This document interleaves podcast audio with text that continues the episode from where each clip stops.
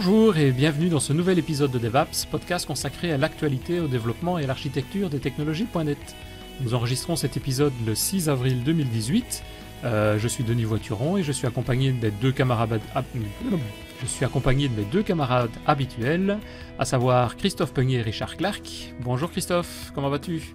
Ben, Ça va bien Denis, j'ai l'impression que ça fait une éternité qu'on n'a pas eu d'épisode. Eh ben j'ai l'impression aussi. Pourtant ça fait euh, ben, un mois, un mois tout pile. Et sauf qu'on avait enregistré le précédent un peu plus tôt, c'est peut-être ça aussi. Donc, euh, mais j'ai la même impression que toi. Je me dis, il va falloir rattraper ça et se faire beaucoup plus d'épisodes pour que ce soit encore euh, plus d'infos, plus agréable. Mais je suis même avis que toi. Mais j'ai cru entendre qu'il y a de quoi là. Ah oui, aujourd'hui il y a de quoi. On va, on va en parler d'ici quelques secondes. Prochain, il y a plein de trucs. Ah oui, pour les prochains aussi, oui. Ah, ah ben justement, un des prochains, on espère, ça sera avec Richard qui va venir nous présenter un sujet très intéressant aussi. On verra. On l'invite du coup, Richard? On l'invite, mais il est déjà là, tu vois. Donc, euh, salut Richard. Ouais, voilà. Ça va bien? Ça va bien, et vous? Ça va, ça va, ça va. De, quoi on pourra parler dans un des prochains épisodes, à ton avis? Ah bah Là, je suis à fond sur euh, Blazor. Ouais, donc le WebAssembly. Et Wasm et Enco. Ça, c'est un, des sujets, j'espère, en tout cas, tout ce qui est WebAssembly, et peut-être Blazor, on verra, mais on en reparlera dans un prochain épisode. Mais moi, personnellement, j'espère que ça va pouvoir se développer, que la mayonnaise va prendre et qu'on va pouvoir vraiment développer dans ce genre de techno, parce que... Ouais, comme Silverlight, quoi. Ouais, mais c'est pas la même chose. On fera le débat la, prochaine fois. on en parlera la prochaine fois, oui. Voilà. Parce qu'aujourd'hui, pour nous accompagner, on vient de l'entendre, eh ben, on a un invité qui, on a déjà rencontré d'ailleurs en mai 2016, donc il y a quand même déjà quelques mois maintenant, un petit temps. C'était dans les périodes numéro 18 de, de DevApps. Et cet invité, c'est Thomas Lebrun. Bonjour Thomas. Bonjour Denis, bonjour Christophe, bonjour Richard.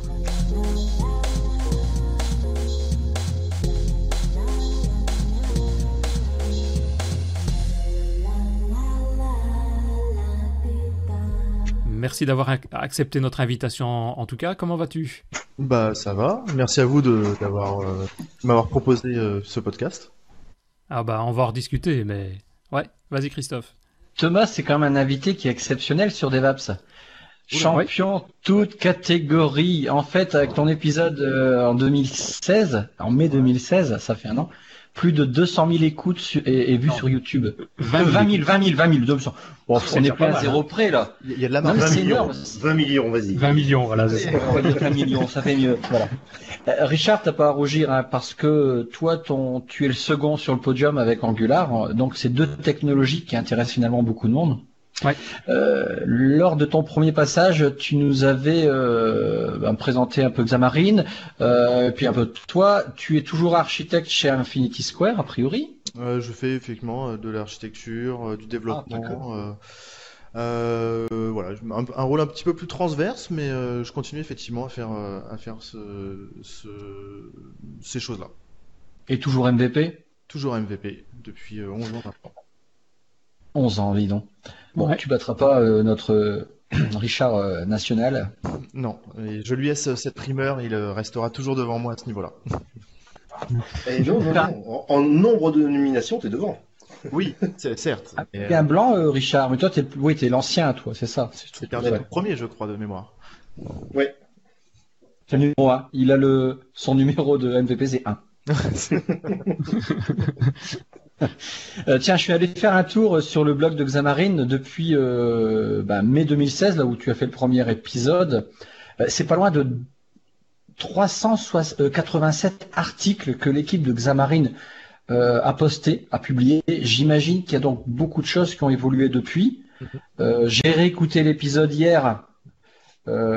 donc ça me paraissait moi d'actualité, enfin toujours, on parlait toujours de, de, Xamarin, de Xamarin euh, natif, forms.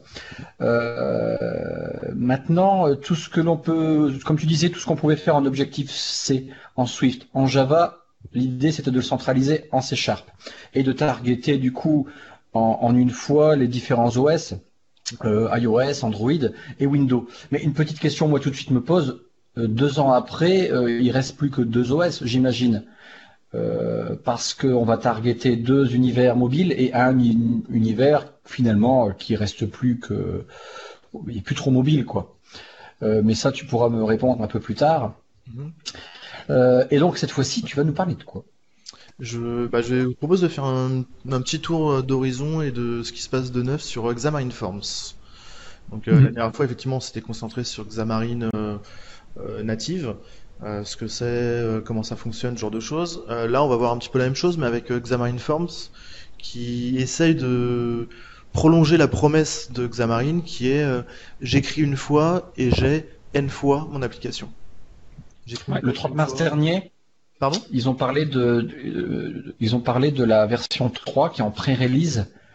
Euh, tu as suivi toutes ces actualités là euh, Oui, j'ai suivi en fait ces activités, ces actualités. Donc euh, l'idée c'est Xamarin Forms c'est devenu un produit qui est devenu de plus en plus communautaire. Donc n'importe quel développeur va sur le GitHub et peut faire ses pull requests, ce genre de choses.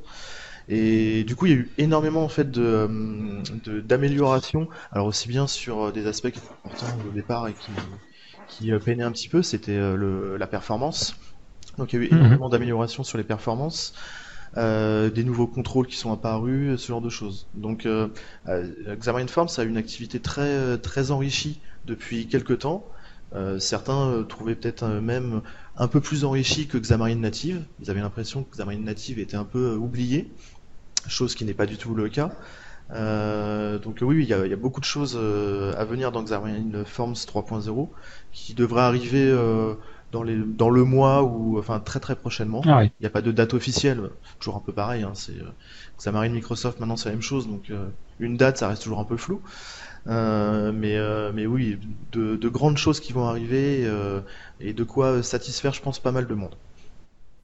Bah, on va peut-être commencer par ça. On va peut-être d'abord couper les caméras, comme ça on aura une meilleure qualité au niveau du son. Et tu vas peut-être bah, commencer par nous expliquer effectivement tout ça. Tout ce que. Qu'est-ce que c'est Xamarin Forms Pourquoi Comment D'où ça vient Où ça en est Quel est le futur Beaucoup de choses à dire. Ça marche. Euh, juste avant, on va peut-être faire un, rapide euh, rappel sur euh, bah, le principe de Xamarin native, donc de base. Euh, donc euh, on le connaissait tous, hein. avant il y avait la fameuse approche en silo où euh, chaque développeur était conditionné à son environnement de développement, son langage de développement. On n'avait pas vraiment de mhm. mutualisation en fait entre les différents entre les différentes technos.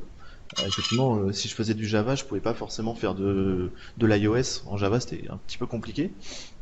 On, t'entend toujours manger, Christophe, hein, donc bon appétit. Merci.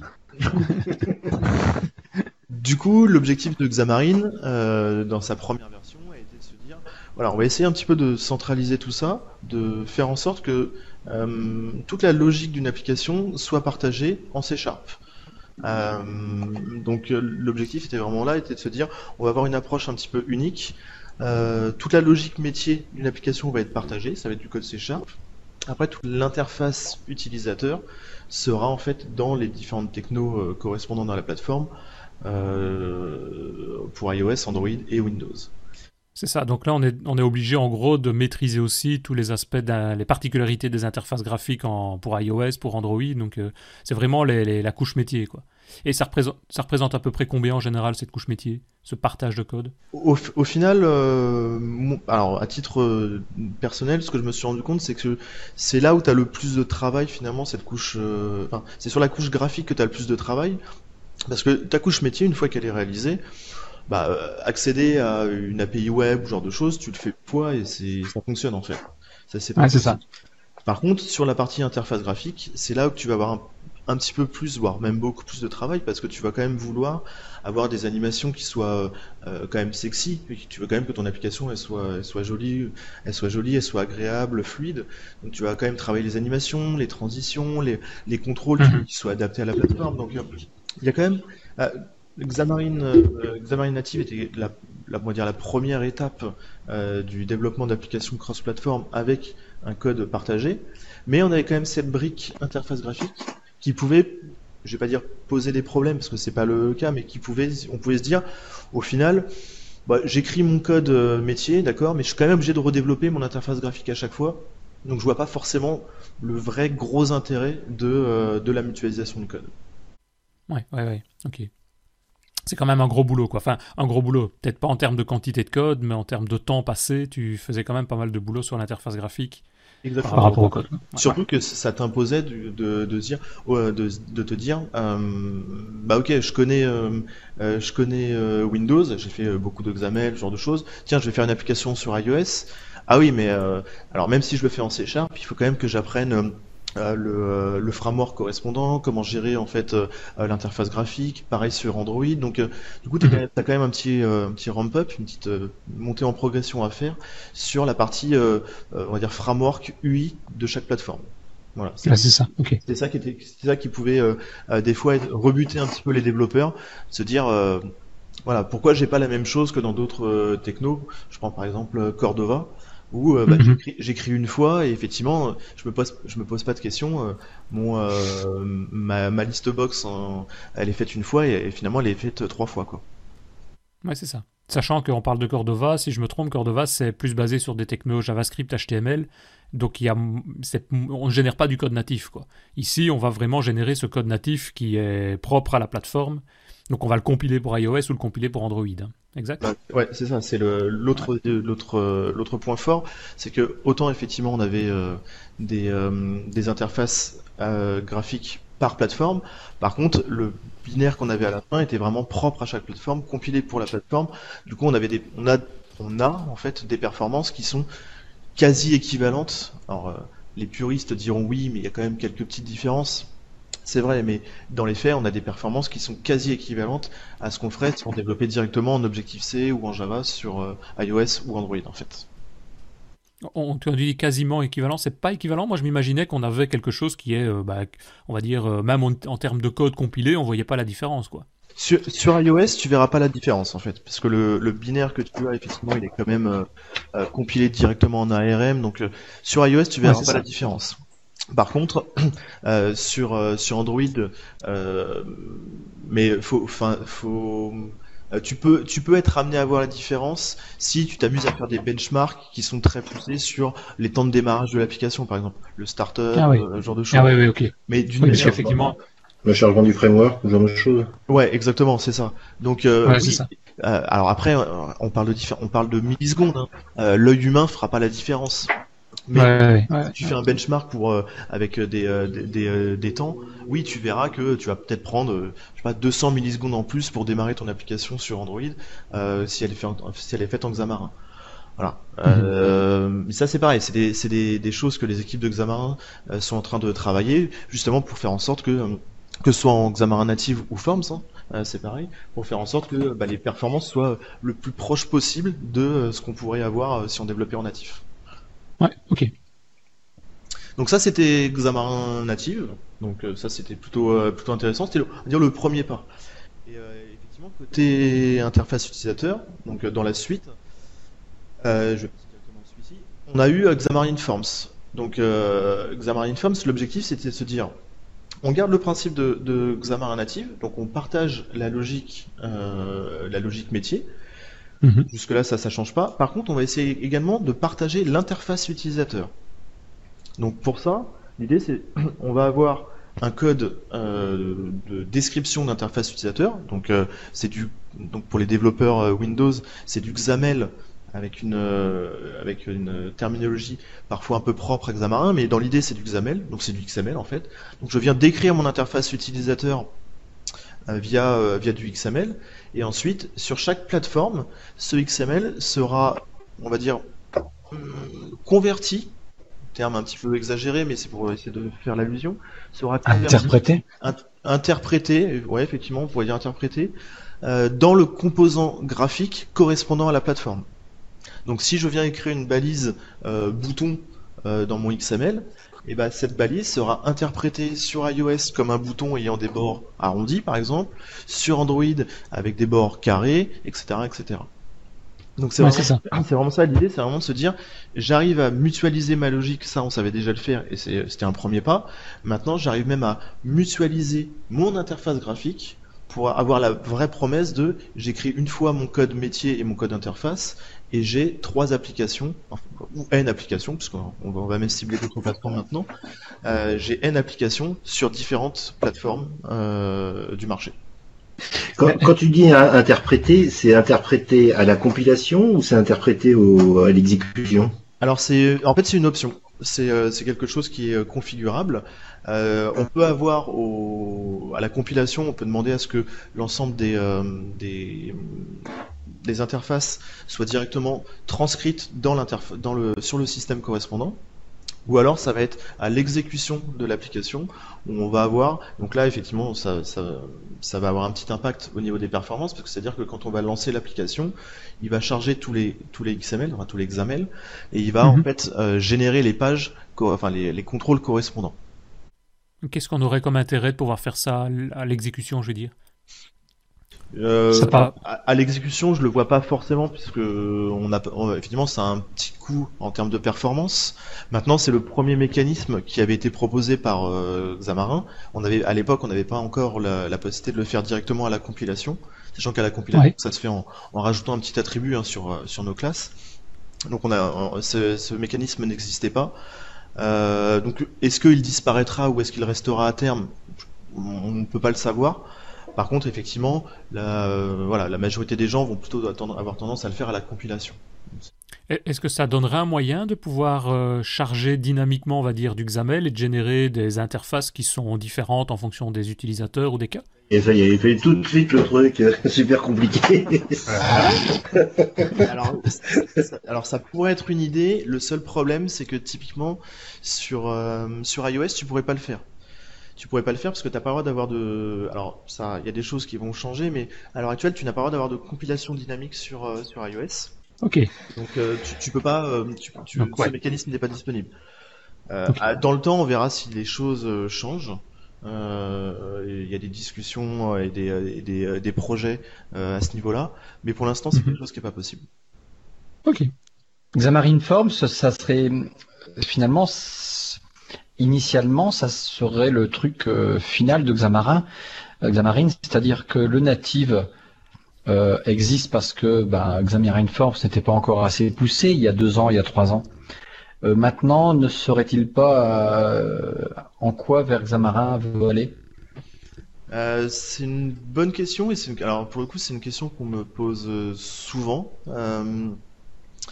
Euh, je sais pas si c'est. Euh, je suis pas dans les équipes de Xamarin, donc je peux pas euh, faire de plan sur, euh, sur ce qui viendra par la suite ou autre. une des certitudes, c'est que Xamarin Forms s'appuie sur Xamarin Native. Donc il n'aurait pas pu faire Xamarin Forms sans faire Xamarin Native. Donc ça, c'est un point qui est important. Après, est-ce que c'est, ça va être le seul Xamarin qui restera dans l'avenir? À titre personnel, je ne pense pas parce qu'il y a quand même des, euh, il faut, il y a quand même des petites, je vais pas dire limitations, mais euh, quand on fait du Xamarin Forms, on va être, euh, on va avoir un ensemble de contrôles qui sont à notre disposition, ce genre de choses, mais si on veut faire de l'évolution, enfin, de l'interface utilisateur extrêmement poussée, à ce moment-là, il va falloir passer par des mécanismes différents qui feront que c'est comme si on faisait du Xamarin native au final. Donc je ne pense pas que ça devienne en fait la techno de base. De base, la techno de référence quand on parle de Xamarin. C'est quelque chose qui est très pratique quand on a des applications de type de gestion, des listes, des formulaires, mais dès qu'on a des, des, applications où il y a énormément d'animation, de transition, euh, des petits effets graphiques, ce genre de choses, euh, mhm. c'est pas forcément, donc euh, typiquement des applications qui vont être plutôt orientées grand public, c'est pas forcément la technologie qu'on va vouloir, vouloir mettre en avant. Par contre, des applications plutôt d'entreprise, une application de gestion, une application de formulaire, de, euh, de, comptabilité ou ce genre de choses. Là, effectivement. C'est chiant, quoi. Mm, ouais, tu peux le voir comme ça, ça dépend, mais. Dis pas ça, c'est ce que je fais quasiment tous les jours. mais ouais, pour, pour les applications plutôt d'entreprise, euh, c'est effectivement, euh, c'est effectivement euh, un des choix qui va, euh, qui, sur lequel il faut vraiment s'arrêter avant de, avant d'aller plus loin. Pareil, pour, si on veut juste tester, ne, serait-ce qu'en mode prototype, on veut tester quelque chose, on se dit bah tiens, je vais essayer de faire ça euh, sur du euh, multiplateforme. Bah, c'est vrai que tu te dis euh, voilà, je fais une petite interface graphique, un bouton, un bouton, une, une textbox et puis puis une liste en dessous. Bah voilà, je le fais directement en, XAML, donc en ce fameux XAML. euh, boum, je le déploie sur les trois plateformes et j'ai directement mon application qui est, prête en mode prototype. Alors que si j'avais dû faire un prototype sur les trois plateformes en Xamarin native, j'aurais dû redévelopper à chaque fois les trois interfaces, etc. Donc ça aurait été un petit peu plus long. Donc pour tout ce qui est application, on va dire B2B, euh, vraiment entreprise, ça s'y prête très très bien. Euh, pour tout ce qui est prototype aussi, pour le grand public, ça dépend tout simplement de l'application qu'on va avoir. Donc il y a quand même un choix ou une décision à devoir prendre. Quoi. C'est pas euh, tiens Xamarin Form c'est le, futur et on part tout là-dessus. Il faut quand même y réfléchir au préalable pour voir ce qu'on, quelle techno utiliser. C'est, ouais, c'est exactement ça. C'est exactement ça. Du coup, euh, euh, il y a quand même pas mal de choses qui, évoluent. Hein. donc, on, l'a dit au début, c'est que c'est un projet qui maintenant est devenu communautaire. Hein. donc euh, bah, j'invite tous les développeurs qui sont euh, intéressés par Xamarin et euh, Xamarin Forms à bah, pas hésiter à aller sur le GitHub, à faire des, des pull requests, à, essayer d'enrichir en fait un petit peu cet écosystème. Et c'est quelque chose qui évolue énormément en fait. Donc au départ, hein, quand on, regardait Xamarin Forms, il y avait 10 pages, enfin 10, 10 pages et 10 contrôles. Donc c'est vrai que c'était pas euh, très pratique pour faire une application euh, même de gestion. On avait une liste et des boutons et des textbox. Bon, c'était un petit peu euh, un petit peu un petit peu simple. Maintenant, on arrive, on en est à plus de 40 alors pages, hein, donc modèles de pages, des layouts, des contrôles différents, avec certains contrôles qui intègrent des fonctionnalités de base comme le pull to refresh, ce fameux fonctionnalité où quand je tire sur une liste, ça me permet de la rafraîchir automatiquement.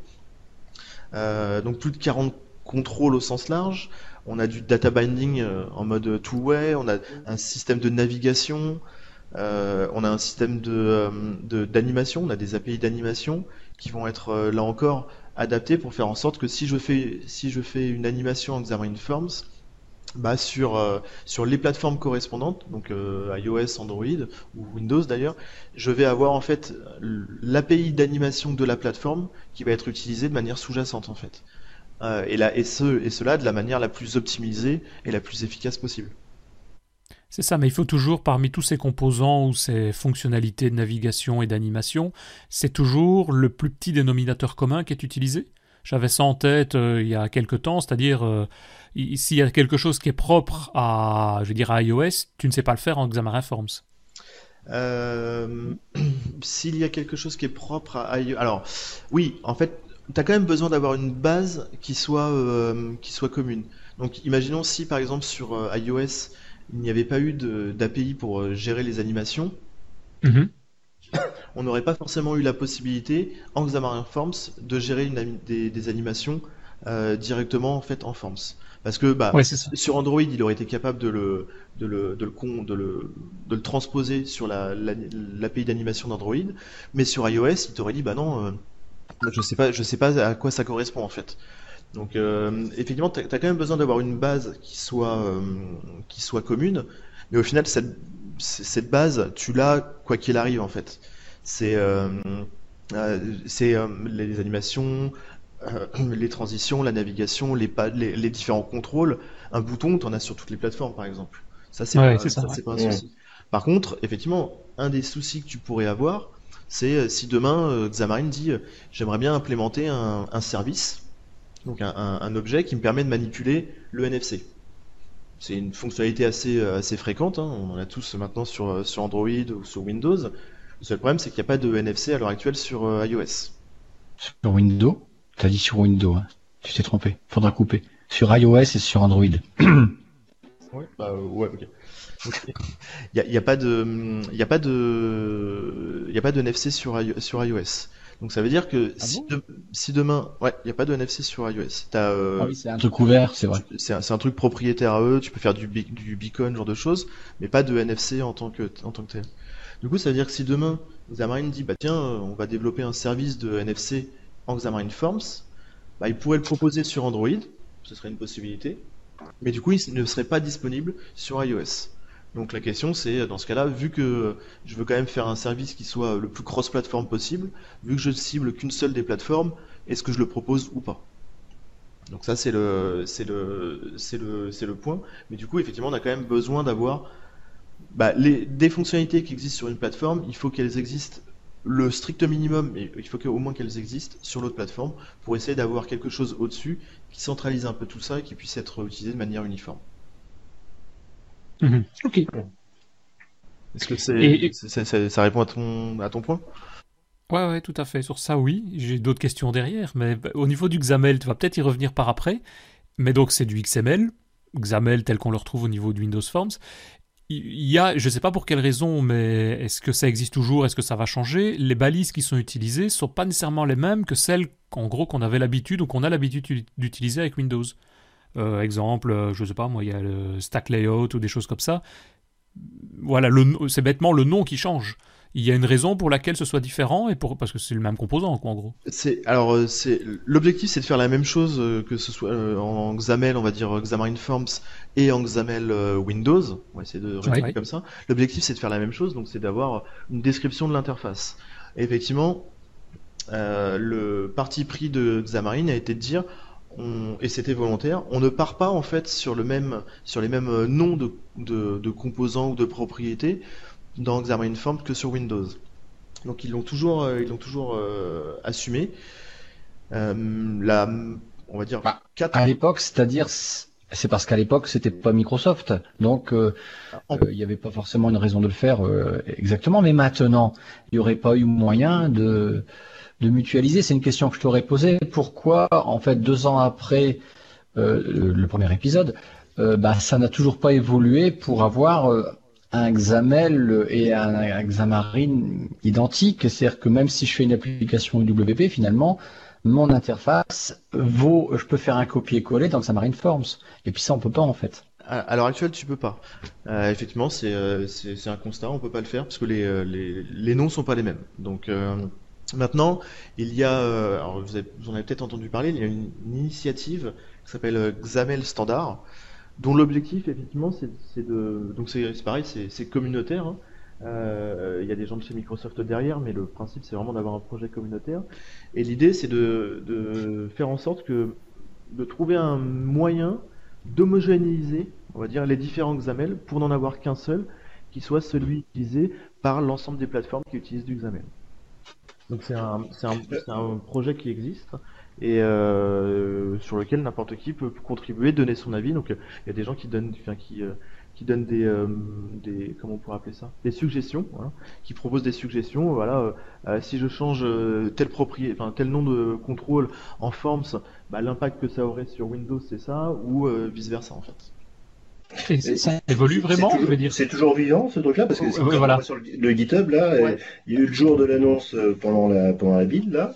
Euh, pendant trois semaines, il y a eu euh, des trucs qui ont évolué et puis depuis c'est c'est silence radio quoi. Bah c'est alors c'est une bonne question. Est-ce que c'est toujours vivant? Il y a toujours des discussions donc je sais qu'il y a des discussions typiquement entre les MVP qui en parlent. Ça c'est un fait. de manière publique, finalement on a le sentiment que c'est plus trop vivant.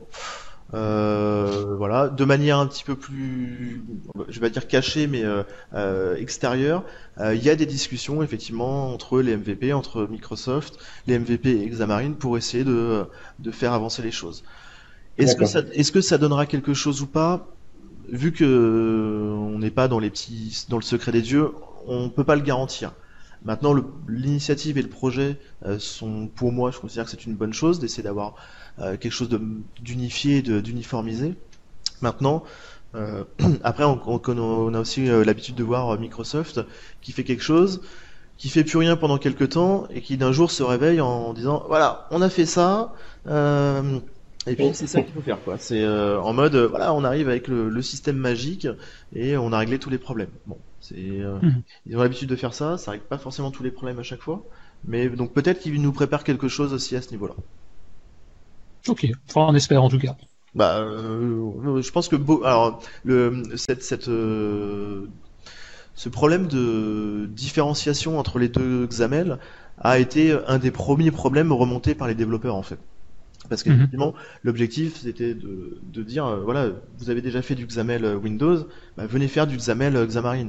Et Dans, dans, les dans les premières versions, il n'y avait même pas forcément une license. Donc c'est-à-dire qu'il fallait connaître le nom des composants par cœur, euh, pas se tromper sur la casse, parce que c'est sensible à la casse aussi. Donc euh, mhm. ça a été un des premiers un des premiers points, je vais pas dire critiqués, mais remontés par les développeurs auprès de Xamarin pour leur dire euh, attendez, faites un truc, c'est pas possible, on peut pas rester comme ça. Donc il y a eu cette initiative.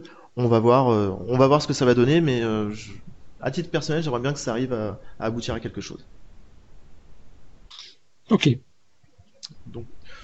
Euh, ouais. Euh, ouais. Euh, qu'est-ce que je voulais rajouter? Si, vous avez des questions, n'hésitez pas. Hein, mais euh, voilà, là, ça me permet de montrer un petit bout de, un petit, un petit exemple de, de code. donc, les gens pourront le, le retrouver hein, facilement sur Internet. Mais voilà, l'idée, c'est vraiment de se dire, on va décrire une, une page, une page. donc une tab page, donc une page avec un tab control, donc un système d'onglets. Et à l'intérieur, bah, on va venir placer euh, euh, une textbox pour un username, un password et un bouton. Le, mhm. point qui est important, c'est que euh, Xamarin Forms adapte les, les contrôles, donc que ce soit le contrôle bouton ou les pages, hein, n'importe quelle page, quel qu'il en soit, ou même les entries, donc l'équivalent des textbox, à la plateforme cible. Donc là, ce qu'on peut voir effectivement sur la capture d'écran, c'est que on est sur une sur une page à onglet et on voit bah, typiquement que la représentation, ça a toujours été le cas, hein, les onglets sur, euh, sur, euh, sur iOS ont de manière, euh, de, de, par le passé, ont toujours été représentés au niveau du bas de l'écran. Alors que sur... Juste une chose euh, pour, pour ceux qui n'ont pas la, la, vidéo. Donc on a on a un écran où, où tu as à droite le, le, le, le XAML qui est euh, enfin tu, tu, as le XAML de la page et à gauche tu as les, les trois devices donc les trois types de devices qui montrent le résultat à l'écran de, de, de, ce même code quoi. Ouais c'est ça exactement. Et ce qu'on voit c'est que sur le device iOS les onglets sont en bas et sur les devices euh, Android et Windows, ils sont situés en haut. Pourquoi? Parce que dans les guidelines sont, de la plateforme, sont en bas et en plus il y a des icônes sur l'iOS alors qu'il n'y en a pas sur Android. Exactement, parce que dans les dans les guidelines des autres plateformes, bah il a été défini. Alors après c'est toujours des choses qui peuvent se changer, hein. il n'y a pas de il a pas de souci, mais mhm. si on prend les guidelines de base sur Android et Windows, on dit bah voilà les onglets, le nom des onglets est situé en haut en fait de la page. Et c'est ça le point fort finalement de, de c'est de se dire j'ai un contrôle commun qui va être adapté à la plateforme cible que je vais, que je vais, euh, que je vais euh, manipuler. C'est ça, mais donc le visuel n'est pas toujours exactement le même. quoi. On, le voit ici, je, je, parle des icônes, ça répond peut-être à une des questions que je me pose aussi, c'est tu peux avoir des fonctionnalités qui sont propres à une plateforme et pas et qui, donc euh, la propriété. Par exemple ici c'est icon égale et à ta profil.png on va voir l'icône en iOS mais on la verra pas dans Android. Tout à fait. C'est c'est euh, euh, le, je vais dire la particularité mais c'est le fait que on s'adapte à la plateforme en fait. Donc on sait que sur Android enfin on sait aussi on sait que sur Android et Windows il n'y a pas de il a pas d'icône sur les sur les onglets. Donc le système n'affiche pas les icônes. Par contre euh, le système d'onglet sur iOS, euh, donc de tab, euh, de fait en sorte qu'on doit avoir en fait une icône, donc il l'affiche automatiquement. Et ça peut pas être embêtant, ça, de temps en temps Je veux dire, euh, si on, je m'imagine, moi, je dois créer une application qui va être sur euh, les deux, trois plateformes, euh, prenons iOS et Android. Je voudrais, je suppose, avoir exactement le même visuel, le même résultat. Donc, par exemple, avoir des onglets qui sont peut-être tous les deux en haut, même si c'est peut-être pas la, la philosophie iOS, mais en tout cas, dans mon application, je voudrais ça. Il y a moyen d'imposer, de faire ça? Alors, tout à fait. alors, le premier point, c'est que euh, le, point, le point important d'Examine Form, c'est de se dire on va s'adapter à la plateforme cible. Du coup, effectivement, d'un device à l'autre, donc d'une plateforme à l'autre, je devrais dire, potentiellement on n'aura pas le même rendu graphique. On aura la même impression, mais le rendu global, effectivement, le fait d'avoir des onglets en haut ou en bas, pourra changer. Donc ça, c'est le point important. Par, du coup, c'est quelque chose qu'il faut savoir. C'est euh, euh, donc je parlais tout à l'heure de Cordova. Cordova, si on veut la même interface au, je dirais même au pixel près, un bouton qui doit être situé à un endroit euh, en haut et pas en bas, ce genre de choses. Voilà, Cordova, on, écrit son code une fois et c'est exactement le même sur les N plateformes. C'est ça. Xamarin Forms, l'objectif c'est on écrit son code une fois, on a le, le concept global qui est le même, par contre il est adapté à la plateforme. Maintenant, vas-y Richard. Ouais, non, j'imagine que vis-à-vis des clients, euh, ça ne doit pas forcément être euh, évident à expliquer, quoi. bah, alors c'est pas forcément évident, euh, pas forcément évident à expliquer. Effectivement, maintenant c'est quelque chose à leur euh, préciser et à, et à voir avec eux. La question c'est est-ce que les clients veulent exactement la même interface sur les trois plateformes, enfin sur les N plateformes, d'accord, ou est-ce qu'ils veulent le même euh, le même layout, la même le même objectif, mais adapté à la plateforme? S'ils sont prêts mhm. à faire le compromis de l'adaptation, enfin c'est même pas un compromis, c'est s'ils sont prêts à, faire en sorte que leur application respecte les guidelines de la plateforme, Xamarin Forms sera parfait. Par contre, s'ils veulent euh, exactement la même interface avec le même système, euh, enfin les onglets en haut à chaque fois ou en bas à chaque fois, etc., sur les trois plateformes, à ce moment-là, la, question va, la question va se poser de est-ce que Xamarin Forms serait la bonne techno? Et s'ils veulent quand même rester en Xamarin Forms, comme ça, ça me permet de rebondir sur le point de Denis. Oui, on a des moyens en fait de faire en sorte que de faire en sorte de modifier le, la manière dont les composants graphiques sont affichés. Ok. Donc il y a un truc en Xamarin Forms qui s'appelle les renderers, qui vous permettent de dire, euh, je fais un renderer sur un bouton par exemple, et en gros je vais pouvoir venir euh, écrire, écrire du code qui va, qui va me permettre de changer le et le comportement visuel et potentiellement même le comportement on va dire métier euh, du bouton pour dire bah voilà avant j'avais un bouton avec des bords arrondis ben, je veux pas de bord arrondi sur mon bouton, donc je vais venir surcharger la manière dont le bouton est dessiné à l'écran sur telle ou telle plateforme pour le, rendre affiché, euh, pour l'afficher comme je veux.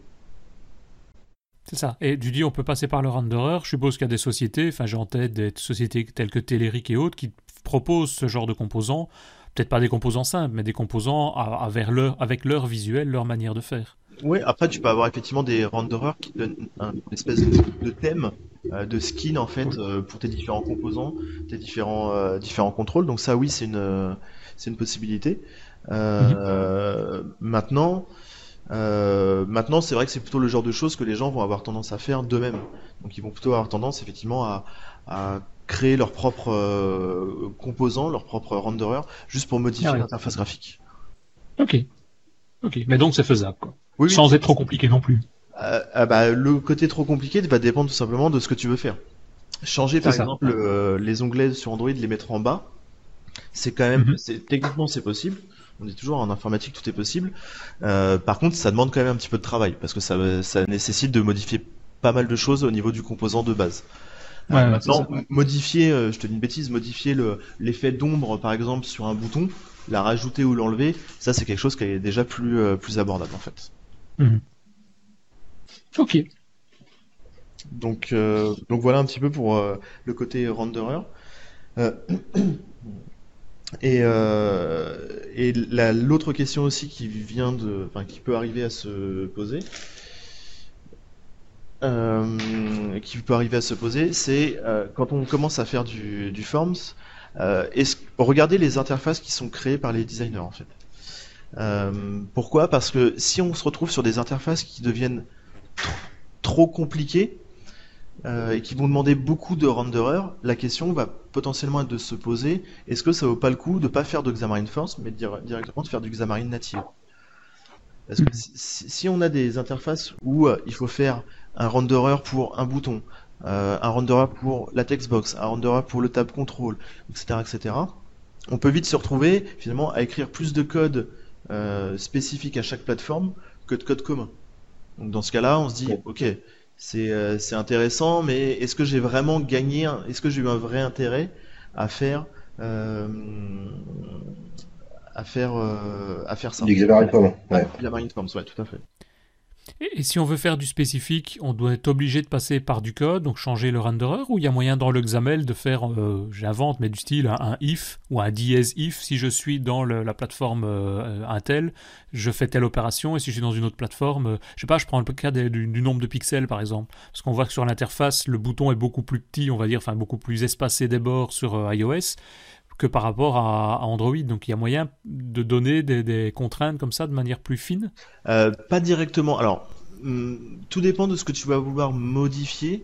Euh, généralement, les renderers sont utilisés pour modifier effectivement l'apparence graphique ou la logique un petit peu du contrôle que tu vas vouloir avoir. Mhm. Après, euh, tu peux utiliser un autre mécanisme. si tu veux modifier par exemple juste le, le, visuel, donc euh, potentiellement juste la couleur ou euh, la couleur du label qui est dans le bouton, par exemple, ça peut être une possibilité. Tu peux utiliser alors quelque chose qui est sorti, qui est sorti récemment, c'est la possibilité d'utiliser en Xamarin Forms des styles CSS pour modifier ses composants, pour, pour styliser ses composants graphiques. Ah et l'avantage de ça, c'est que ça, ça, te. Donc tout le monde connaît le langage. Enfin, la majorité des gens connaissent le langage CSS. Et l'avantage du CSS, c'est qu'on peut cibler un composant.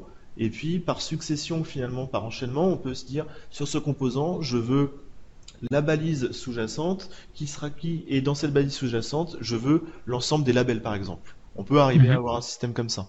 Et du coup, euh, donc ça c'est une initiative qui à la base était euh, disponible, qui a, justement qui a été réalisée de manière communautaire. Et les équipes de Xamarin Forms ont trouvé que c'était quelque chose d'intéressant. Donc ils ont accepté la pull request et euh, depuis bah, quelques temps, donc ce sera encore plus officiel. là pour l'instant on va dire que c'est un peu en bêta et ce sera vraiment officiel quand la version finale de Xamarin Forms 3.0 sera disponible. Mais voilà, depuis quelques temps on peut utiliser des styles CSS euh, pour permettre la modification graphique de nos, différents composants euh, euh, visuels. Et c'est sur base du principe CSS ou c'est vraiment les mêmes feuilles de style avec la même syntaxe que ce qu'on utilise en, HTML, en web? C'est le principe du CSS. La syntaxe change un petit peu. donc c'est pareil, c'est une syntaxe qui est un petit peu propre à Xamarin Forms. Donc, Par mhm. exemple, vous avez, vous allez, vous n'allez pas forcément retrouver euh, le nom de la classe, euh, chevron, le nom d'une autre classe ou d'un composant, ce genre de choses. Vous allez avoir une syntaxe assez similaire euh,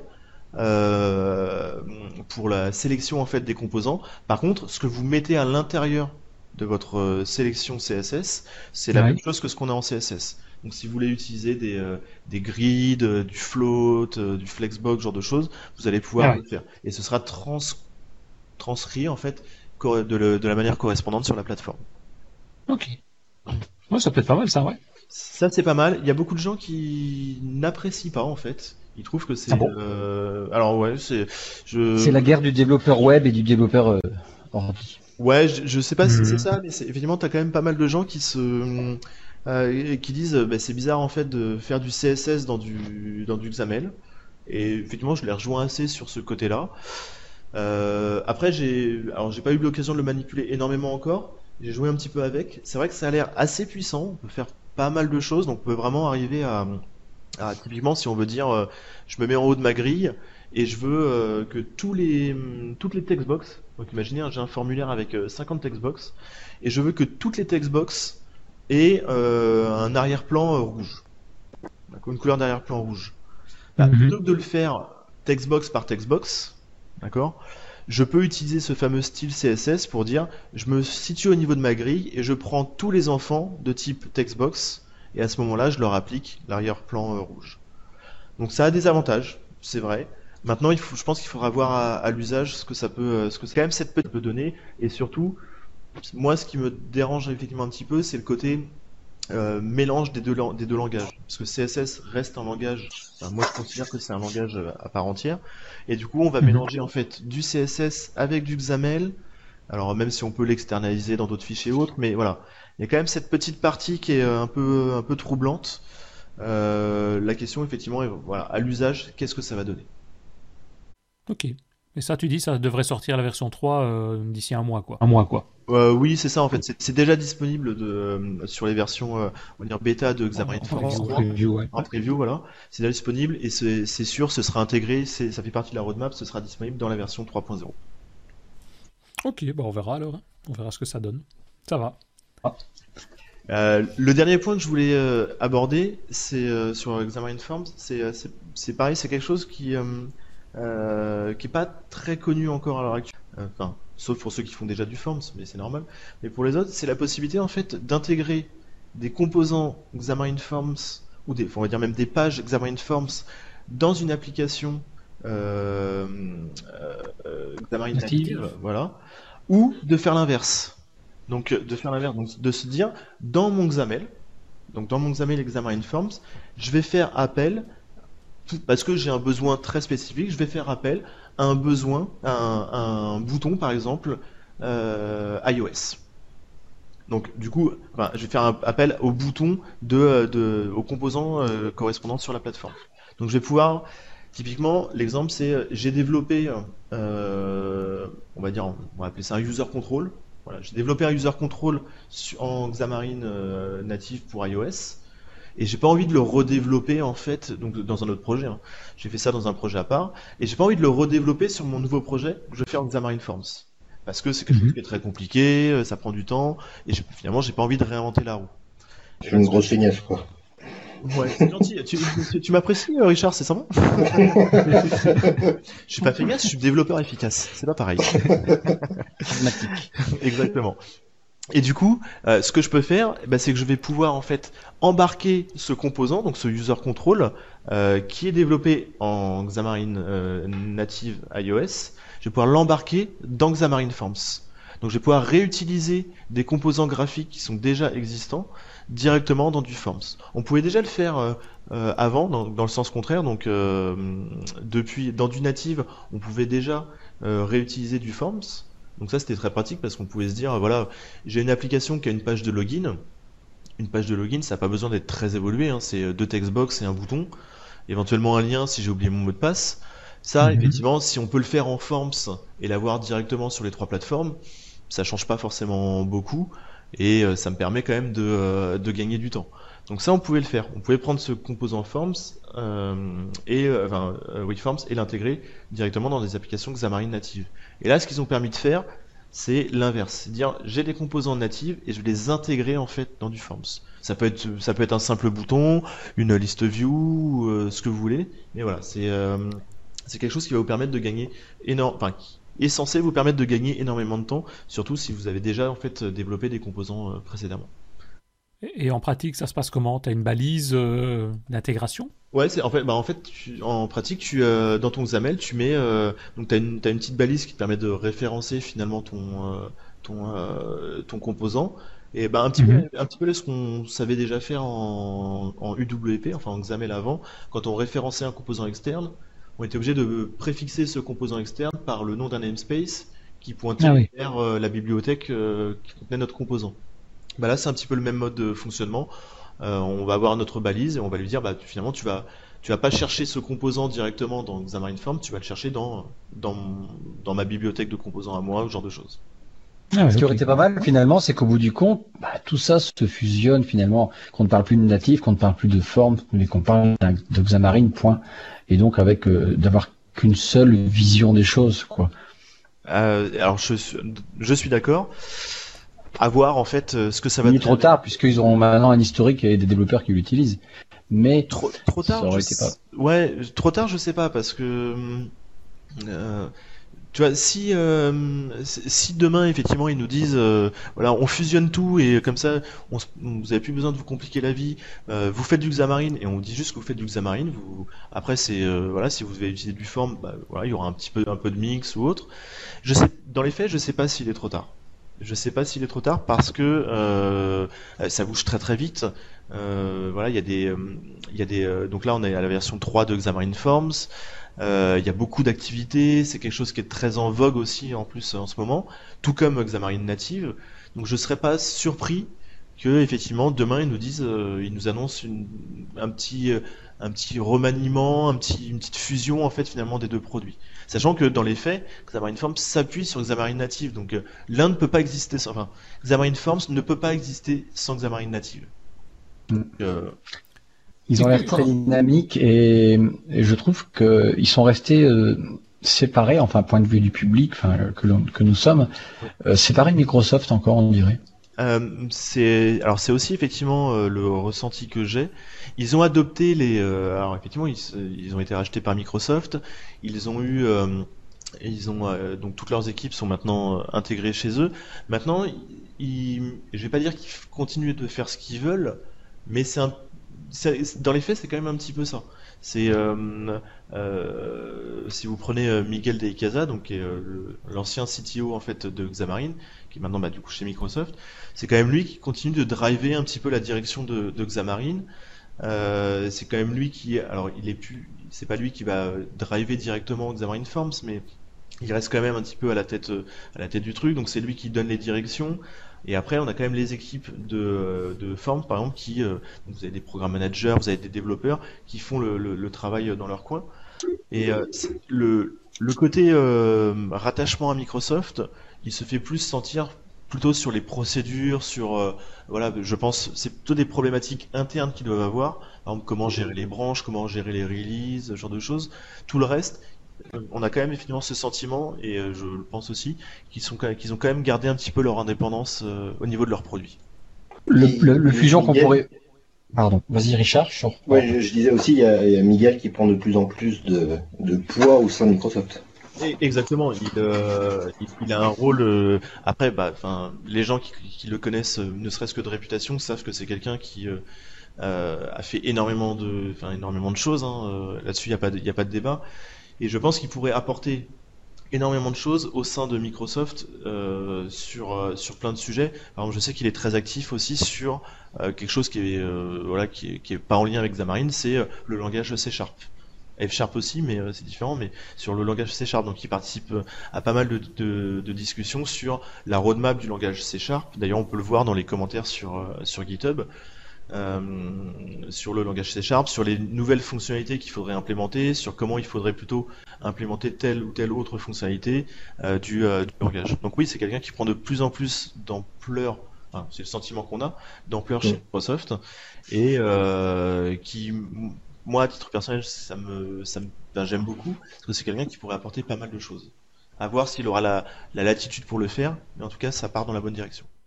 Ok, tu voulais dire euh, rajouter quelque chose, Christophe? Euh, bah, que depuis récemment, on parle de, de Xamarin euh, Microsoft. Euh, toute la documentation maintenant est sur docsmicrosoft.com/slash Xamarin. Voilà, elle est depuis pas longtemps. Avant, on les utilisait. Enfin, il y avait beaucoup de docs sur leur site à eux, etc., sur Stack Overflow. Maintenant, tout est centralisé et elle est super bien faite. Je vous invite à aller la voir. Ouais, je suis d'accord. J'ai eu l'occasion d'y faire un tour aussi.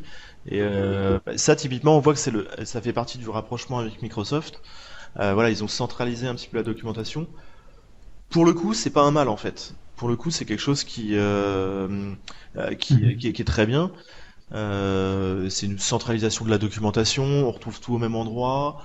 Euh, ça n'a pas, ça a pas d'impact en fait sur les développeurs. Hein. C'est, c'est pas ça qui va changer leur vie. Donc c'est, euh, non, c'est quelque chose qui est, qui, est, plutôt pas mal. Il y a ça et peut-être l'aspect, enfin on va peut-être en parler aussi un peu juste après, c'est l'aspect pratique de, de, création de projet euh, par rapport aux outils, donc les intégrations dans Visual Studio ou dans ce qu'ils appellent maintenant donc Visual Studio pour Mac il y a tout cet environnement-là. Enfin, j'ai l'impression que ça, ça a été beaucoup plus repris par les équipes peut-être de Microsoft par rapport à ce qui existait avant au niveau de, Xamarin quand ils étaient tout seuls. Alors, euh, pas forcément. Euh, le... Avant, Xamarin a toujours travaillé de manière. De toute façon, ils ont toujours de manière travailler, travaillé pardon, de manière très étroite avec euh, Microsoft, typiquement pour, bah voilà, comme tu le dis, pour la création des projets, l'intégration dans Visual Studio, genre de choses. Donc ça, ils mhm. l'ont toujours fait. Ils étaient obligés de le faire euh, tout simplement parce que euh, ne serait-ce que dire bah je vais avoir un nouveau template de projet Xamarin qui va me créer tout ce qui va bien ça peut avoir euh, des, des, enfin voilà il faut savoir comment le faire il faut savoir comment bien le faire ne serait-ce que se dire je vais je vais m'intégrer avec avec comment on appelle ça? Avec ah, je vais arriver. Avec euh, iOS par exemple pour faire du euh, euh, du debug. maintenant on peut même faire du debug par Wi-Fi sur sur sur iOS et tout directement depuis Visual Studio. Donc il y a toujours eu un, la communication en fait entre les équipes de Xamarin et les équipes de Microsoft. Par contre, le fait d'avoir été on va dire, absorbé dans Microsoft fait que finalement maintenant les équipes de Microsoft sont quelque part un petit peu obligées de les aider. Avant, ils n'étaient pas, pas, obligés de les aider. Alors, ça, les, ça, ça, leur, ça leur facilitait la vie. Clairement, euh, Microsoft ne met pas de frein. Et t'as personne qui disait euh, Ah non, vous n'êtes pas de Microsoft, euh, on vous aide pas à faire l'intégration de votre outil dans Visual Studio. Ils le faisaient pas. Mais maintenant, ils sont obligés de le faire parce que du coup, c'est devenu un produit Microsoft. Donc, il y a quelque part, il y a une entraide qui est potentiellement, alors là, c'est, ça reste du potentiel, mais qui est potentiellement plus forte que ce qu'elle n'était avant. Et ce qui a surtout été apprécié aussi et ce qui a changé, c'est, on va aussi peut-être en reparler, c'est au niveau des coûts. Ça coûte combien pour faire un développement, à part évidemment le temps du développeur, mais je veux dire les coûts de licence, les coûts de travaux, et etc. Maintenant, c'est intégré en fait euh, dans Visual Studio, donc vous pouvez faire du Xamarin de mémoire, si je dis pas de bêtises, faudrait vérifier, mais, mais directement à partir de la version Community, de l'édition Community en fait. Ouais, c'est ça. Donc c'est en, clair, c'est gratuit, quoi. Voilà. C'est gratuit, donc il n'y a pas de surcoût pour faire du Xamarin. Alors après, vous avez du surcoût si vous voulez faire du euh, du Xamarin pour iOS, vous devez acheter un Mac, ce genre de choses. Mais euh, au niveau des licences de développement, c'est gratuit. Ouais, et ça justement, tu en parles en termes de iOS, de la compilation. Je sais que ça a toujours été le gros problème, c'est que on doit toujours, comme c'était le cas avant, avoir un Mac pour pouvoir compiler des applications, euh, ce qui n'est pas le cas pour Android. Tout à fait. Euh, mais là, on est, là, c'est lié effectivement au, au c'est pas lié à Xamarin, c'est lié à iOS en fait, donc on va dire à Apple et au modèle de compilation qu'ils ont. Donc, euh, pour pouvoir faire tourner une application sur euh, iOS, il faut que ce soit, il faut que ce soit de l'ARM. Et ça, effectivement, en fait, on est, c'est pour ça qu'on est obligé d'avoir un Mac parce que du coup, le Mac sert à compiler l'application et à obtenir un binaire ARM qui sera ensuite bah, utilisable sur un sur un device sur un device euh, réel. Et donc ça c'est toujours le cas. Oui, à l'heure actuelle c'est toujours le cas. Euh, là-dessus, on est, euh, on est, on est toujours un petit peu, un petit peu bloqué. Est-ce que ça changera par la suite ou autre On ne sait pas. Le, c'est toujours en fait, là, c'est Apple qui, si Apple décide de changer sa, sa politique à ce niveau-là, peut-être que ça changera, mais pour l'instant, on est bloqué. Par, contre, euh, si on veut juste faire, euh, j'allais dire, faire mumuse avec, euh, avec Xamarin, on a la possibilité, si on a juste un PC, d'utiliser maintenant l'émulateur le, sans avoir besoin de Mac. Ou je me trompe Si tu veux, non, parce que même ton, alors, même ton émulateur, même ton émulateur sera, comment dirais-je euh, si tu l'exécutes sur ton PC, en fait, c'est un, c'est un remote desktop de l'émulateur sur iOS, sur Mac. D'accord, tu as toujours ah besoin de, de, de, caché quelque part, mais il faut qu'il soit là, quoi. Oui, c'est ça. En fait, c'est tu faut qu'il y ait un Mac sur le réseau. C'est ça. Tu peux avoir ton Mac qui est dans un placard, genre de choses. Tant qu'il est allumé, c'est pas un souci. Par contre, euh, que ce soit la compilation ou euh, effectivement le, la simulation, ça s'exécute toujours sur le Mac. Et effectivement, par contre, une des nouveautés qui a été, euh, enfin, ça fait un petit moment maintenant, c'est la possibilité d'avoir ce remote simulator. Donc en gros, c'est un, c'est une connexion à distance sur le simulateur du Mac qui est projeté en fait sur ton PC ça c'est pour Christophe, c'est pour qu'il cache son, son Mac euh, qu'il aura acheté avec honte mhm. au, fond du Bien sûr. Depuis combien de temps je vous le dis, euh, il faut acheter du Apple, les gars? Et, Christophe a une question aussi, parce qu'il a son bras tendu depuis tantôt là. J'ai encore le temps de, de, poser une question? Vas-y, vas-y. Ah, on a tout, tout le temps. D'abord, euh, ça serait bien que tu nous tu reviennes, parce que là je vois que le temps est passé, que tu reviennes, mais qu'on fasse du concret. Parce que ma question vient un peu là-dessus, mais on ne pourra pas rester longtemps. Quand on, a Visual Studio, là j'ai le 2007 Pro, peu importe, le Community, je pense que c'est pareil. 17, j'ai dit quoi? Bon, peu importe. 2007. Oh, ouais, bah, je, vis en 2007. Et donc, euh, parce que c'est une bonne année, j'aime bien, tout, il s'est passé plein de trucs sympas chez Microsoft, le reste, ça m'a pas intéressé. Euh, euh, quand on, veut faire une application cross-platform, en nouveau projet, ben, moi par défaut, j'avais euh, App Mobile Apps, d'accord, en, en, en Xamarin Forms. Du coup, ça marque que ça target iOS bien évidemment, Android, et on peut checker ou pas si on peut cocher ou ça, ça ou ça ou euh, l'un ou l'autre, mais aussi ou UWP. Parfait, c'est exactement ce que j'aurais voulu UWP, euh, ce que j'aurais voulu faire. Sauf que quand on est dans cette solution qui est vide, je peux lancer l'application euh, .android, le nom de mon projet que j'ai voulu créer. Mhm. J'ai l'émulateur qui va s'ouvrir, très bien. J'ai aussi le mon projet .iOS, super. Par contre, j'ai même pas Windows et c'est là que j'ai pas compris. Alors tout à l'heure, dans ceux qui ont vu là sur YouTube, on voyait que tu targetais encore les Windows Phone. Bon, ça c'est mort, on n'en parle plus, donc je vois plus l'intérêt. Du coup, la question, elle est un peu dans, ce sens-là.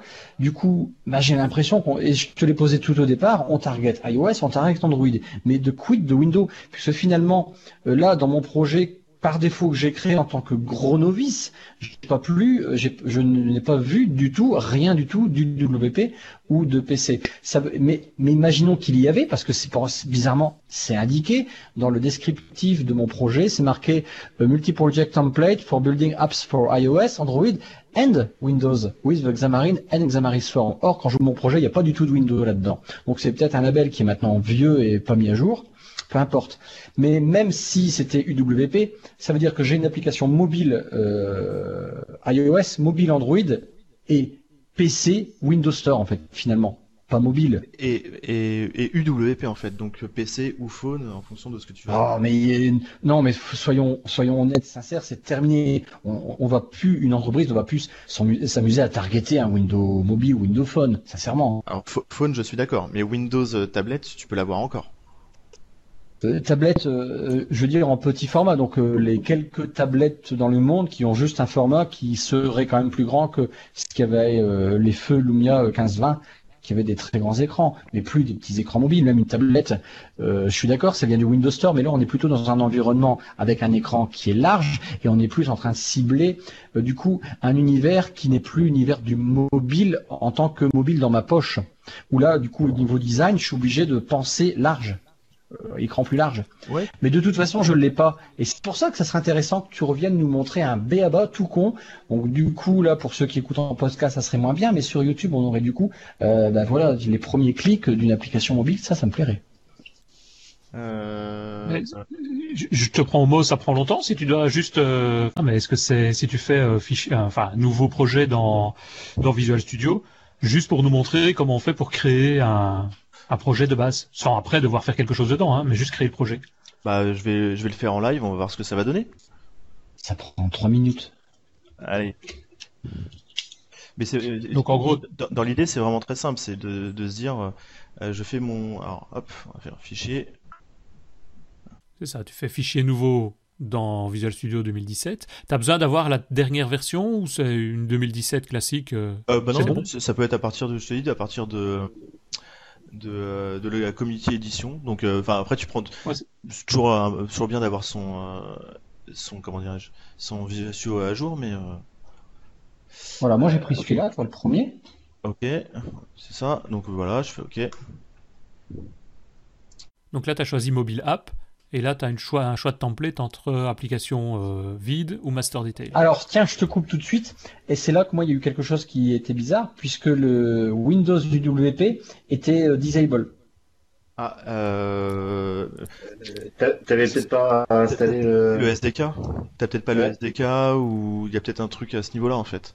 Bon. T'es tellement dégoûté que t'as même pu installer le SDK IWP. Bah, non mais ça, voilà, soyons honnêtes, hein, IWP.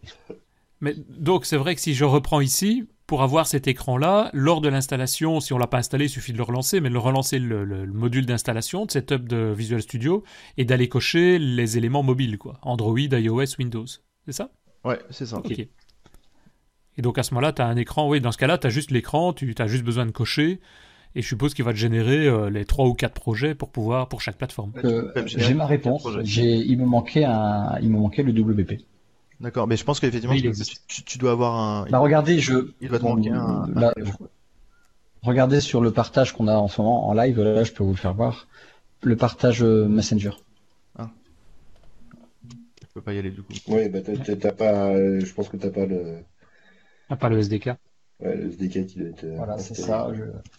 Mais donc c'est juste aller cocher les, bonnes cases et regarder ce qu'il faut quoi au niveau. Euh. Oui, du coup ça, veut dire qu'on a quand même besoin d'avoir beaucoup de, de, capacité de disque, je veux dire, pour enregistrer, pour installer tout ça. Hein. Parce qu'Android faut, faut Java derrière. Exactement. Alors du coup voilà, tu peux nous parler de ce qu'il y a à l'intérieur de les views, enfin les dossiers views de chacun des, des targets Android et iOS là? Ouais, bah, je vais vous montrer en fait. L'idée c'est, euh, je vais le prendre sur euh, sur iOS et je, tout est. Ah. Donc l'idée c'est donc j'ai j'ai quatre projets donc j'ai un projet par euh, plateforme Android, iOS et Windows. Donc qu'on retrouve et, ici. Et un projet commun. Et, et, un projet commun sur lequel je vais revenir juste après. Mais sur, sur, sur, chacun de ces projets de plateforme, c'est ce sont des vrais projets Xamarin native. D'accord? Donc mhm. la seule différence, c'est que effectivement, dans voilà, dans chacune des, euh, des initialisations des applications, là il apparaît sur les packages Nugget donc pas de souci, mais voilà, à chaque fois on voit que j'ai, donc là je suis sur iOS, je fais xamarin.forms.forms.init. Ok, et ensuite je lui dis, donc en gros je lui dis charge le, le moteur Xamarin Forms, et ensuite charge l'application qui s'appelle app. Et cette application app. Classe qui est, la classe commune ou bien qui est une classe propre à qui est la classe ah oui ok. qui est, la, classe commune. ici. Donc je peux la renommer hein. là elle s'appelle app de base. C'est toujours comme ça qu'on a plutôt tendance à faire, mais je peux la renommer si besoin, et à l'intérieur, bah, effectivement, je vais retrouver en fait mon code sur lequel je dis, bah voilà, la page principale de mon application, elle s'appelle mainpage, et mainpage, c'est la page que j'aurais définie ici. Ok, donc en gros, si je résume ici, c'est tu as trois projets pour chaque plateforme qui sont quasiment que les points de départ. quoi. C'est simplement le, la base, le, lanceur, dans lequel tu lui dis pour chaque plateforme, voilà quelle est la classe à devoir démarrer, et là elle est commune, et là tu es parti dans du Xamarin Forms commun. Et avec les ressources dans chaque projet, c'est intéressant, c'est bien foutu. Hein. Alors, ça montre bien les, ah graphiques que tu montrais. Après, ça c'est pareil, c'est un choix où tu peux l'avoir dans chaque projet, où tu peux l'avoir de manière centralisée. Parce que typiquement, tu peux avoir des images que tu, euh, euh, tu sais, qui sont communes à l'ensemble des plateformes. Donc tu vas les mettre de manière plus centralisée dans le projet commun.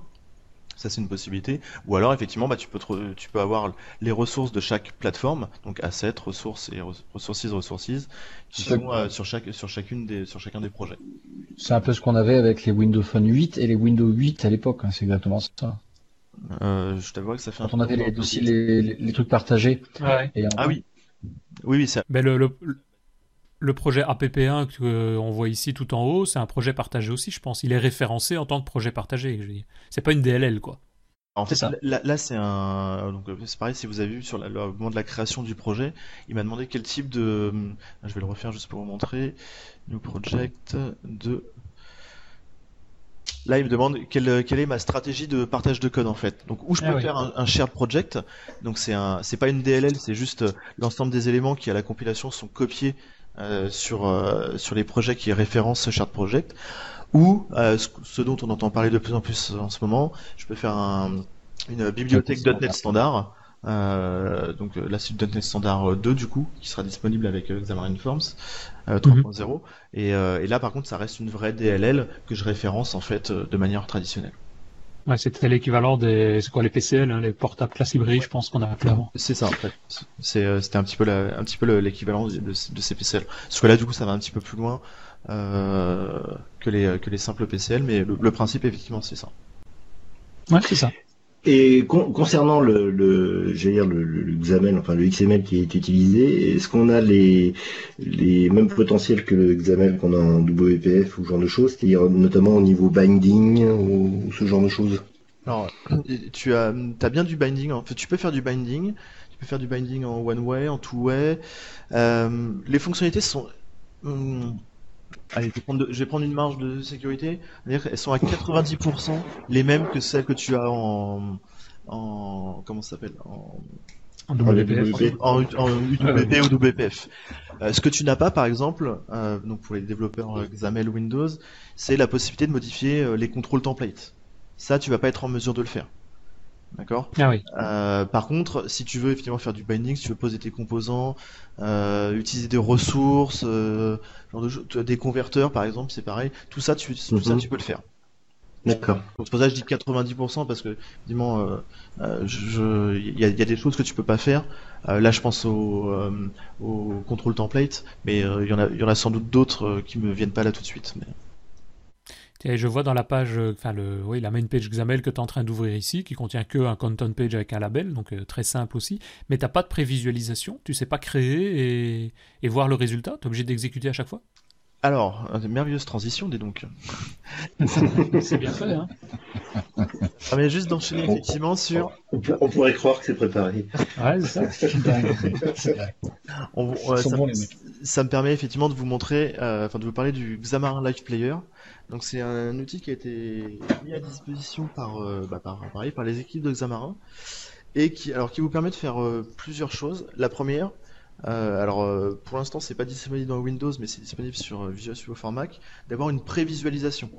Donc c'est ce que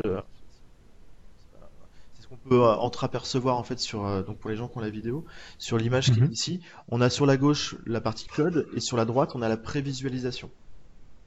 Donc ça c'est le ça c'est le point point clé parce que c'est ce que 80, 80, 100% des développeurs demandaient. Mais donc tu n'as pas la prévisualisation dans Visual Studio, tu c'est une sorte d'émulateur sur le côté qui te fait le rendu alors. Alors dans Visual Studio pour Mac, c'est euh, non, c'est la vraie prévisualisation, je vais y arriver. Ah oui, ok. Ouais, c'est une vraie prévisualisation et dès que tu changes une propriété, euh, tu changes la couleur par exemple, hop, la prévisualisation se met à jour en fait euh, en temps réel. Ok. Et, pourquoi uniquement Mac? Parce que ça, ça, me choque toujours. Pourquoi Enfin, moi, je développe pas sur Mac, je développe sur Windows, mais. Bah, je je présume que ça arrivera en fait euh, sur euh, Windows aussi. Je pense que c'est juste une question de temps. De temps et euh, je je serais pas surpris que ce soit pas aussi simple que ça à faire en fait, vu que ça a été on l'a demandé depuis à peu près 3 ou 4 ans maintenant. donc non, à mon avis ça arrivera sur sur Visual Studio normal.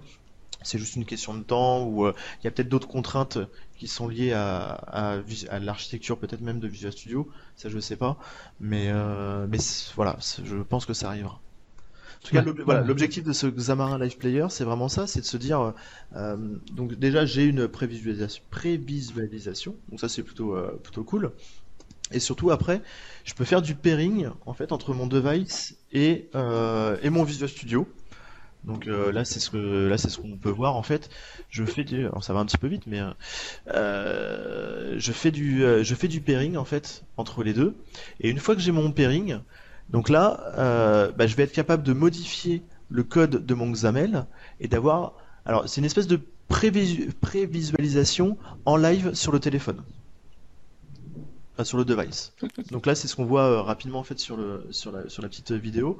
On commence. Donc quand tu fais le pairing, ce que tu disais, c'est vraiment ton téléphone que tu viens, enfin tu scannes un QR code et tu retrouves du coup le, le... et donc quand tu modifies le XAML à l'édition, quand tu quoi, tu sauves directement, tu vois le résultat qui apparaît sur le sur le téléphone, c'est ça? C'est exactement ça. Donc euh, je commence par je commence par lier mon téléphone avec mon Visual Studio et euh, une fois que le, le, lien est fait, je peux dire affiche euh, l'application, je peux dire juste affiche cette page sur le téléphone.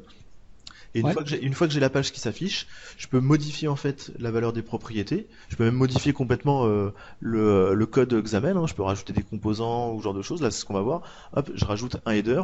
Hop, le header apparaît à l'écran et sans même sauvegarder le fichier, hein, il le fait, euh, il le fait automatiquement. Et ça me permet en fait d'avoir une, une espèce de preview. Alors, Là, l'inconvénient, on va dire entre guillemets, c'est que c'est sur le téléphone, mais voilà, ça se rapproche un petit peu de, du côté preview qu'on pouvait retrouver sur d'autres sur d'autres plateformes, par exemple. Pourtant, le Live Player, on a ce bouton-là sur Visual Studio. Oui, c'est pas le même? Oui, en fait, tu as, le Live Player, mais ce que tu n'as pas en fait dans Visual Studio normal, c'est la preview intégrée en fait à Visual Studio. Donc quand tu as le bouton Live Player, c'est juste pour lui dire OK, tu vas tu vas cliquer dessus, il va te demander de faire ton pairing entre ton téléphone et ton et ton Visual Studio et euh, comme il est il le fait là et ensuite ton application sera publiée en fait en pairing sur le téléphone et tu pourras en fait avoir la preview. Là, c'est juste que tu as, les, as les deux à côté. Là, sur la, là, sur la vidéo, en fait, on voit les, les deux qui sont à côté, mais il faut vraiment imaginer que le téléphone est, euh, est dans la main, en fait, du, du développeur, en fait. Ça roule. Donc, euh, ce, qui manque effectivement, c'est la, preview telle qu'on l'avait en fait dans euh, en, XAML ou euh, même Android, ce genre de choses. Directement, on a le code en haut ou en bas, peu importe, et la preview en haut ou en bas en fonction de comment est agencé le, truc. Quoi. qu'il en soit, sans appareil iPhone ou Mac, on peut vraiment pas anticiper une app. Même l'émulateur, il demande un Mac, enfin un iPhone. Exactement, c'est la c'est la contrainte à l'heure actuelle. D'accord. Ça changera, hein. enfin, faut espérer en tout cas. Ouais, mais ça, c'est Apple qui devra faire changer les choses. Je pense pas qu'ils aient vraiment un intérêt, si. Il y a un intérêt pour eux à. Enfin, peut-être avoir plus de développement ou plus d'applications, mais ils en ont déjà pas mal pour le moment, donc je sais pas. J'aurais tendance à dire qu'ils en avaient avant que Xamarin sorte, ils en auront toujours après. Est-ce qu'ils feront un effort ou pas, je sais pas. Je, je... Enfin, j'ai pas trop d'avis euh, à ce niveau-là en fait. Ok. Ok, bah donc ça on a vu comment faire. En général, c'est plus le développement est plus adapté sur Windows avec un Visual Studio Windows ou plus sur Mac. Il y a un intérêt. Euh, bon, oui, évidemment, il faut le Mac pour pouvoir compiler pour iOS, mais à part ça, c'est le même Visual Studio, les mêmes fonctionnalités. Euh, oui, c'est euh, bah, en fait Visual Studio, Visual Studio for Mac, c'est simplement en fait la version de c'était l'outil de développement de Xamarin qu'ils avaient à leur disposition qu'ils ont amélioré, qui sont un peu euh, rebrandés, mais sinon c'est la même chose. Mhm. Donc euh, c'est un vrai Visual Studio. Il y a, euh, il y a des, il y a des fonctionnalités parfois mieux en fait que dans Visual Studio, parfois moins bien. Typiquement pour les développeurs qui utilisent ReSharper, vous n'avez pas ReSharper sur Visual Studio for Mac. un, peu, un, peu, dommage. mais globalement, c'est un, un, outil, un outil de développement que vous pouvez complètement utiliser les yeux fermés. Sur Mac, avec votre Mac, enfin, c'est ce qu'il faut utiliser parce que sinon vous pouvez faire votre code depuis votre, PC et votre Visual Studio et être en liaison avec votre Mac. Et donc ça c'est une possibilité, mais ça a tendance des fois à être, des fois il perd la connexion, des fois ça rame un petit peu. Euh, le designer a peut-être tendance aussi à s'en mêler les pinceaux genre de, temps en temps. Donc, euh, si vous devez faire du Xamarin euh, iOS, Forms ou pas, il est quand même recommandé en fait de travailler directement sur le Mac. Ah oui. Après, même des intérêts sur ça, quoi. Voilà. Après, c'est pas une, c'est pas une, enfin, c'est, c'est plus mon, ma recommandation. C'est pas une obligation. Hein. Vous pouvez très bien le faire en ayant ce que je disais, hein, le Mac dans un tiroir et puis et puis vous mhm. connecter dessus en remote, c'est une possibilité. Maintenant, c'est quand même, quand même plus pratique euh, à l'usage en fait. Ok, bah, je pense qu'on a. Je sais pas si euh, Richard, Christophe, est-ce que vous aviez d'autres questions, d'autres remarques? Bah, Moi, je peux... tout ça me... laisse perplexe parfois. On voit on, l'approche de Xamarin qui est intéressante. Euh, par rapport au XAML, bon, il n'y a toujours pas de fusion, on n'en parle pas du tout, ou c'est pas du tout dans, les cartons. Mais ceci dit, tu nous parles tout à l'heure que bah, dans Xamarin, il y a le style CSS. Bah, du coup, c'est intéressant. Euh, Xamarin, on va viser, on va targeter ce qui va être mobile. Euh, maintenant, je me pose encore cette question-là. Euh, bah, s'il y a du CSS, pourquoi pas au lieu de, on vire le XAML et on met du HTML, et puis finalement, on va arriver sur des progressives web app. Et là, tout le monde s'est laissé aller. Donc, je me pose des questions sur euh, où tout ça va converger, puisqu'il faudra bien que ça converge un, jour. Ouais, je sais pas. Je, euh, je, suis, je suis curieux de, du Progressive Web App et du, de l'approche Xamarin qui va gagner dans l'histoire? Euh, Sachant que moi, si, je fais une Progressive Web App, si un gagnant, si je fais une Progressive Web App, je target même euh, non peut-être pas un Amiga, mais euh, même des, systèmes que personne n'entendrait parler, avec un bon navigateur. Après, je vais juste compléter en disant que euh, un des points, enfin un des axes sur lesquels travaillent les équipes de Xamarin aussi, c'est de pouvoir déployer aussi sur d'autres, sur de plus en plus de, de pas de technologies mais de, de, devices différents. Donc par exemple à l'heure actuelle, vous pouvez aussi cibler du Tizen si vous voulez. Vous pouvez faire du Xamarin ah Form sur Tizen il y avait les montres aussi. Pardon il y a aussi OS TV. Ouais, donc il y a, de plus en... Il, y a, de plus en plus de form factors, de devices différents qui viennent se greffer à la liste des supports, euh, des, devices mhm. supportés par euh, par euh, Xamarin. Du coup, on est plus on est plus sur le mobile en fait. On est vraiment sur le développement d'applications cross-platform au sens large. D'accord, ça, ça évolue, en effet. Ça, c'est. Euh, avant, on était clairement orienté très mobile. Hein, c'était euh, le téléphone, le téléphone, le téléphone. Maintenant, on, passe sur quelque chose de, plus en plus ouvert. Euh, vous avez, si vous voulez faire sur les, oh, sur les télé Android, par exemple, vous pouvez le faire. C'est possible. On n'est pas du tout sur un truc mobile, mais techniquement, c'est possible.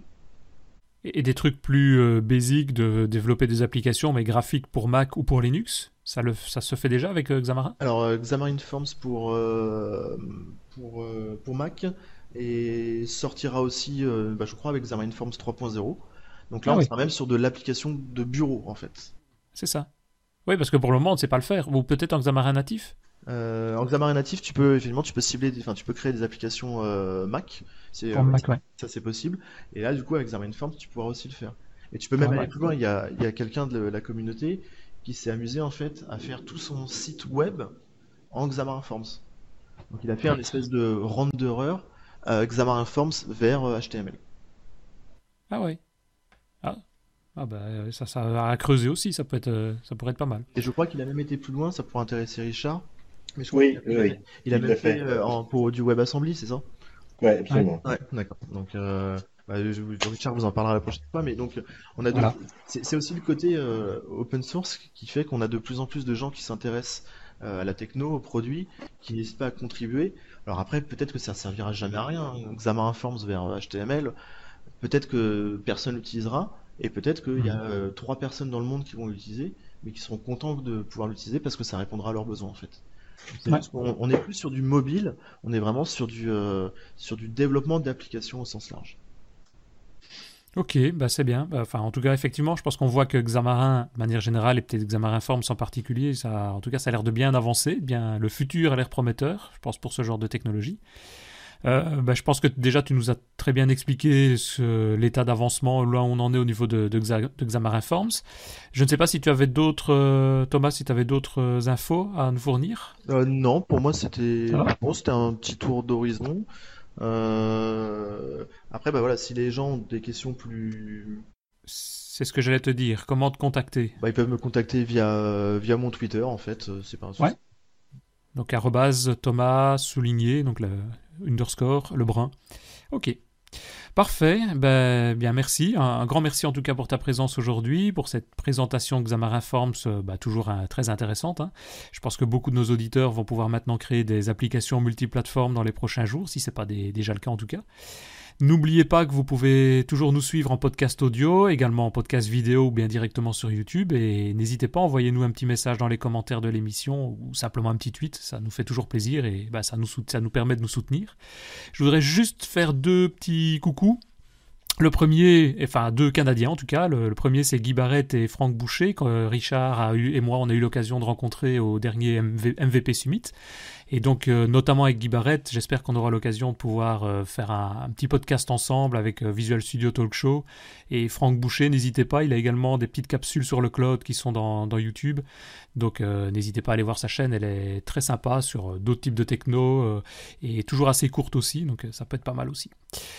Voilà, ben messieurs, je vous remercie en tout cas. À bientôt tout le monde. Merci, et merci à vous pour l'invitation. Et euh, merci bien. Je compte sur les, auditeurs en fait pour avoir 200 000 vues cette fois-ci. Voilà, c'est ça. On va quadrupler, tripler, euh, dédoubler le nombre de, de vues. C'est parfait. Merci beaucoup, à bientôt. À bientôt. Salut, au revoir.